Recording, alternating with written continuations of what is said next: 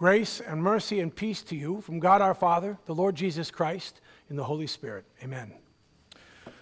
I wonder if there are any, any gardeners here. Anybody here a gardener? I keep a gardener at your place, maybe a, um, a vegetable garden? I ask because the, the Bible compares the Christian life to gardening, and it does this, makes this comparison again and again and again.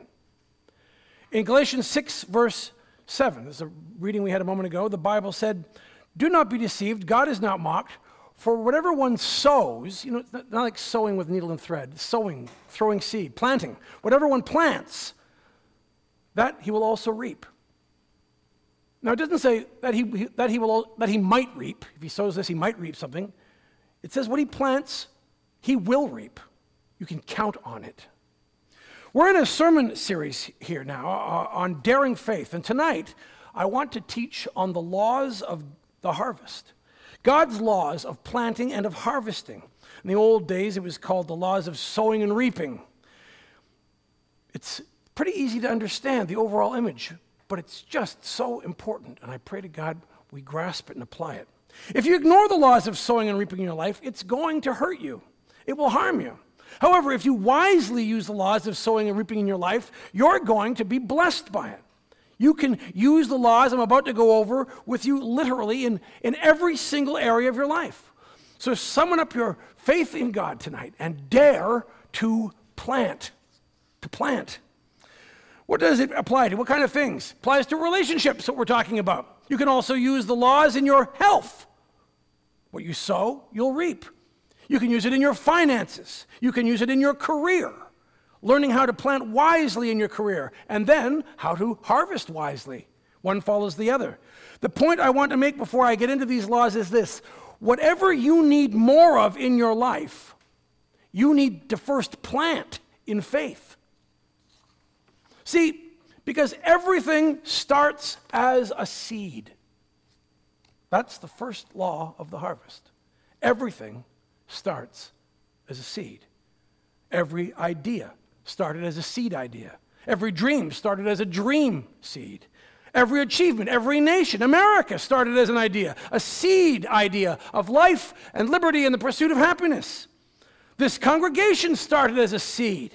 Your life started as a seed when your father's seed was connected with your mother's egg. Then your life began. Literally everything that's living on planet Earth came from a seed. If it didn't come from a seed, it's not alive. So everything starts as a seed. What are we talking about when we talk about planting a seed? What do we mean, a seed? A seed is anything valuable that I give. A seed is anything valuable I give away. When you give away praise, there's value to that. When you give away your experience to help other people, there's value to that. When you give away your time, there's value to that. When you give away your money, there's value to that. Anything you give, anything.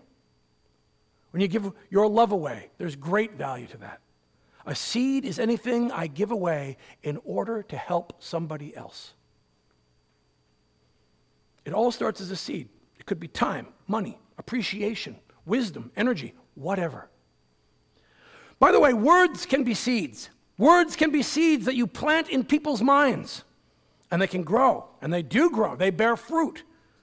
So you need to choose your words wisely, especially when talking people, to people that you love children, your husband, your wife, your friends. Talk to them, your words are seeds.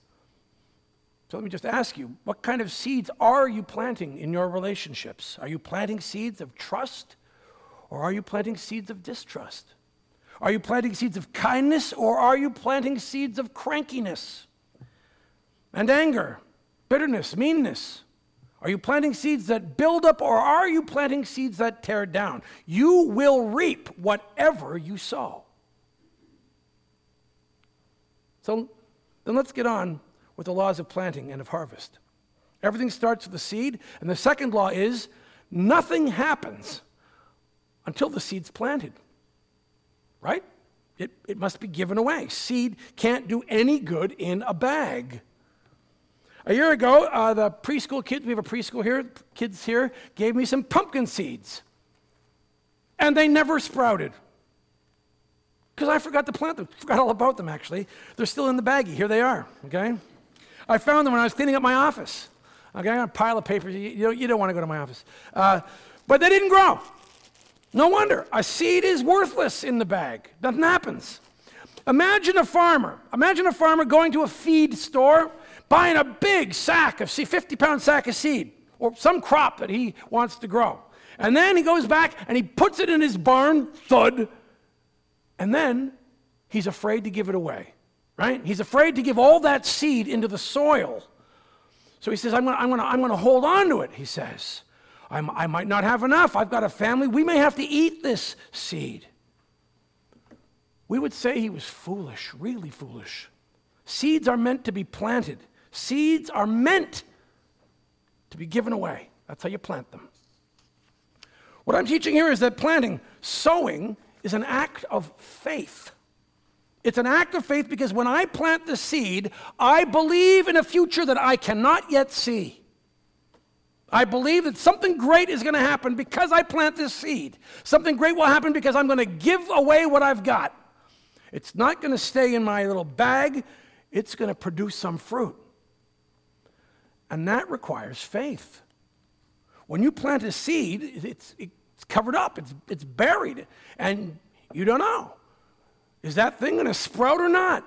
You can't see it. What if it doesn't sprout? You're tempted to dig it up. What if I, I give my seed away and nothing comes of it? It feels risky. That's where faith comes in. Believing in a future you can't see. Jesus said it like this in Mark chapter 4, words we had tonight. The kingdom of God is as if a man should scatter seed on the ground. He sleeps and rises night and day, and the seed sprouts and grows. He knows not how. In other words, the man doesn't really know how seed germination happens. My, my oldest daughter just announced that, uh, told us she's pregnant. We saw, a, um, what's the thing called? Sonogram? And it just hits me all over again with your own family. How does this, I mean, we all know how sex happens, but honestly, how does this, how does this, how is this growing? How is this happening? How is this germ- germinating? It's just mind blowing. And not just babies, everything. See, plants from seeds? Wow. Okay? He knows not how. So, so this man doesn't really know how the seed germination happens, but in fact, he doesn't even actually know that it's happening at all. He doesn't know till it sprouts weeks later. And yet he plants. He plants. That's the part played by faith.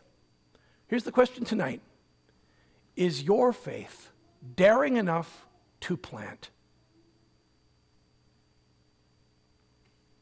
Another lesson taught in these scriptures when I have a need, I should plant a seed.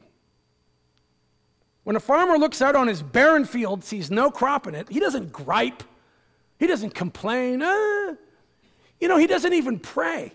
He just starts planting. Frankly, there are sometimes you should not pray. There are sometimes you should plant instead of pray. You know, the farmer could look at a bare field and go, Oh, God, please make a giant crop grow here. And God would say, Did you plant any seed? No, Lord, but just make it all grow. Not going to happen. Sometimes you don't pray, you plant. This is the law of planting and harvesting. Let me be a bit blunt. Some of you imagine that you're waiting on God, and you're not. He's waiting on you. Some of you think you're waiting on God for a job, or for a miracle, or a social life, or something you want. God is waiting on you. He's waiting on you to start planting seeds. When I have a need, I plant a seed. If you don't make a deposit, there's no return. So, whatever I need more of, I need to give away. If I need more energy, I use the little bit of energy I do have to go to the gym and get more energy. If I need more friends, I give away attention, care, invitations to lunch. That's called giving friendliness. And I get more friends. Time, money, anything. Whatever I need more of, I give it away. When I have a need, I plant a seed. A fourth law whatever I plant is what I'll reap. This is known as the law of reproduction. Whatever I plant is what I'll reap. If a farmer plants a field of beans, what crop should he, crop should he expect? Watermelons? If I plant corn seed, do you think I'm going to expect zucchini to come popping out of the ground? No. You're going to get in life whatever you plant. This is an inviolable rule of the universe. And by the way, it'll work either for you or against you. The farmer has no doubt what's going to grow. If I plant corn, I'm going to get corn because whatever I plant is what I'm going to reap. Galatians 6, verse 7 said it for us whatever one sows, that will he also reap. And it does work both ways. It can either work for you or it can work against you, but it's up to you. What, are you going to plant? Whatever I dish out is what I'm going to get back in life. And the Bible talks about this a lot. Let me just show you. I'll start with some negative examples from the Bible. Job 4, verse 8 People who plant trouble, harvest it. Proverbs 22, 8 Whatever, Whoever sows sin reaps weeds. Hosea 10, verse 13 You planted wickedness and now you reap evil. Matthew 7, verse 2 Whatever measure you use to judge others will be used to measure how you are judged. Ruh-roh. What you sow is what you're going to reap. But now let me show you some positive examples. Proverbs 11, 18. The one who sows righteousness will reap a sure reward. Hosea 10, 12. Plant good seeds of righteousness and you'll harvest a crop of my love. James 3, 18. Peacemakers plant seeds of peace and reap a harvest of goodness. Are you getting the idea that this is not just some minor message of the Bible? The big theme you will reap what you sow. Now, at this point, the alert and sensitive soul will immediately uh, realize, uh, be alarmed when they think about how this applies, this sowing and reaping, to God and to their own eternity. Why will they be alarmed? Because they've sinned. We've all sinned. You, me, we've all sinned. We've sown sin and plenty of it. It's seed in the ground, bad seed. And the Bible says the soul that sins shall die. Spiritual death, separation from God, hell. And so, in His love, to save us from what we've sown, God deals with us not by the law, and these laws I've been talking about, but for this, he deals with us by the gospel. The gospel. Another way of saying that is the good news of grace. That means gospel. The gospel is that we sowed the sins, but Jesus has intervened for us, reaping the results. In our, we should reap our own results. Jesus said, You've sowed the sins, I'll reap the results for you in our place. We should have died, but he died for us. We should have been cast out from the presence of God, but Jesus on the cross, he took that and was cast out instead of us. In crucifixion, he harvested the consequences of the sin we sowed. And he gave us in exchange the fruit of the good and holy life that he lived. What an exchange! He got death, we got life, we got love, we got forgiveness. Life with God, now and eternally. Wow. That's called the gospel of grace. And now, that through faith in Christ, we've been redeemed, freed from condemnation that we deserve. Now that we've been given life with God, we've got a tremendous opportunity because we're still on this earth and we're still able to plant good seed and to reap the excellent rewards of doing so. And the Holy Spirit will teach us and help us to stop sowing the old sinful seed, which grows into a poisonous little garden, and instead lead us to sow good seed along the lines that we've been talking about here, and to reap a good harvest, reap it here and in heaven. It's a tremendous opportunity we have in Christ, and we dare not squander it, because you'll get exactly what you put out. I cannot sow irresponsibility and reap success.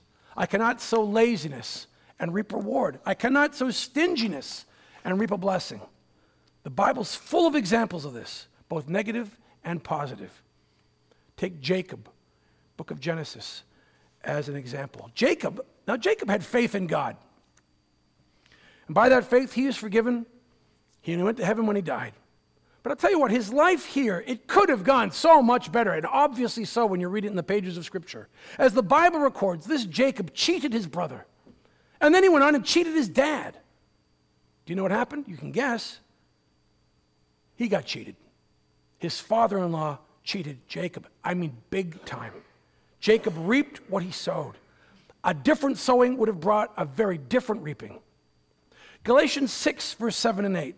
The translation that we put into the bulletin this evening, that's taken from the, uh, from the, RS, from the ESV, but uh, there's other ways of putting things into English. Listen to how a different English translation put those verses. It says, The person who plants selfishness, ignoring the needs of others, and ignoring God, harvests a crop of weeds. That's all he'll have to show for his life. But the one who plants in response to God, letting God's Spirit do the growth work in him, harvests a crop of real life, eternal life. You're going to harvest whatever you plant. Everything starts with the seed. Nothing happens till the seed's planted. Whenever I have a need, I plant a seed, and whatever I plant is what I'm going to reap. Further important points. Number five, I always reap in a different season than the one I sow in. Why? Because plants take time to grow. And not just plants, everything takes time. There's no instant maturity. So you don't plant this morning and, after, and this afternoon get the fruit. There's always a delay. Therefore, I got to be patient and not give up because the waiting is going to be worth it. Number six, I increase my harvest by planting more seed. This is the law of proportion, that we always reap in proportion to what we sow. 2 Corinthians 9, 6 to 7, it puts it very clearly. It says this Remember this whoever sows sparingly will reap sparingly and whoever sows generously will reap generously. Each one should give what he's decided in his heart to give, not reluctantly or under compulsion, for God loves a cheerful giver. In short, you get to choose how big the harvest will be in your life. You get to choose. Don't blame anybody else. You sow sparingly, you're going to reap sparingly. You sow generously, you will reap generously. This is the Word of God. This, that is the law of the universe. And by the way, it applies to every single area of your life. And it applies to every single person, whether they believe in God or not. This law, it's like gravity. The law just applies. Proverbs 11:24 says, "The world of the generous gets larger and larger. The world of the stingy gets smaller and smaller." Number 7, the more seed I plant, the more seed God will give me. Oh yeah. God, you know what he's doing? he's looking He's looking around for givers to bless them. As he looks down, he doesn't look for stingy people holding on to it all. He, why bless them? he, what are they, what are they going to do? They're going to keep it for themselves. He looks for givers to bless. He says, Is anybody there on earth like me who wants to be generous? Who wants to think of other people? Is there anybody ready to break out of selfishness and fear by trusting in me? He's always looking for people and churches to work through. And he blesses people and churches who are generous. It's in the Bible. 2 Corinthians 9, verse 10. For God, who supplies seed to the farmer and bread to eat, will give you more and more seed to plant and will make it grow so that you can give away more and more fruit from your harvest. That verse specifically a promise about being generous with money. It's what God says.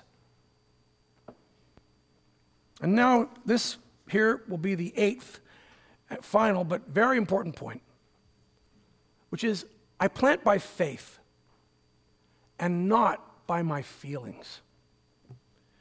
You know, you know why people aren't generous? I mean, everybody kind of thinks they are generous, but come on. they tend not to be. You know why they aren't? Because they don't feel like being generous. They're kind of fearful. And so they cling to whatever they got. You got to pry their fingers off their money. They keep that bag of seed in the barn where they can see it because it feels risky to plant it out there where they can't see it. Their, their feelings are calling the shots, especially fear. The only way to overcome that is to plant by faith and not by feelings. So let me make a little confession. I don't always feel like being nice to people. I hate to admit that. Don't think less of me. But I don't always feel like being nice to people. Sometimes I want to be cranky. Sometimes I want to bark. I don't always feel like being kind. I don't always feel like being generous. I don't always feel like giving people hope. There are weeks I don't feel like preaching. But I try not to live by those feelings. How come? Because if I live by feelings, especially those ones, I'm either going to plant a lot of weeds and bad things, or I'm just not going to plant at all. I'll have a bare field. But you know what? God has forgiven me, totally forgiven me in Jesus. And God has worked faith, a daring faith in my heart by the Holy Spirit. And now, by that faith, I want to go on daring. I want to dare. I want to grab the opportunity to plant good things on the earth and see a harvest of great stuff. By faith, I'm ready to sacrifice. Now, whoever feels like doing that, but by faith in Christ, I can sacrifice money, talent, time, with the expectation of one day seeing terrific results. By faith, not by my feelings, by faith, I'm looking to the harvest. And sometimes God is going to call you to make a sacrifice. And when He does, you're going to think, I don't feel like doing this. I don't feel like it. But go by faith and not by your feelings, so that you will not miss the blessing that God wants to do using you. Today, we celebrate All Saints. Today, we remember those that God used to bring His good blessings to us. And we're called not just to remember them, but to march in their ranks by faith, daring faith. You and I are saints. In two weeks' time, we have the Daring Faith offering and commitment day here at St. James Lutheran. You don't want to miss that. You don't. God did not bring you here to watch history happen, He brought you here to make history happen. Carol and I have been praying about how much seed we're going to plant financially at St. James Lutheran Church. We're close to making our decision. We know it's going to be more. As we fill out our commitment card, looks like this. If you haven't got one, get one after the service. As we fill out our commitment card, we do it in faith that God will always honor his laws of planting and harvesting that he's laid out in his own word. We have faith in a faithful God. Let's all encourage each other in that faith. Amen. Now may the peace of God, which transcends understanding, guard your hearts and your minds in Christ Jesus for life everlasting. Amen.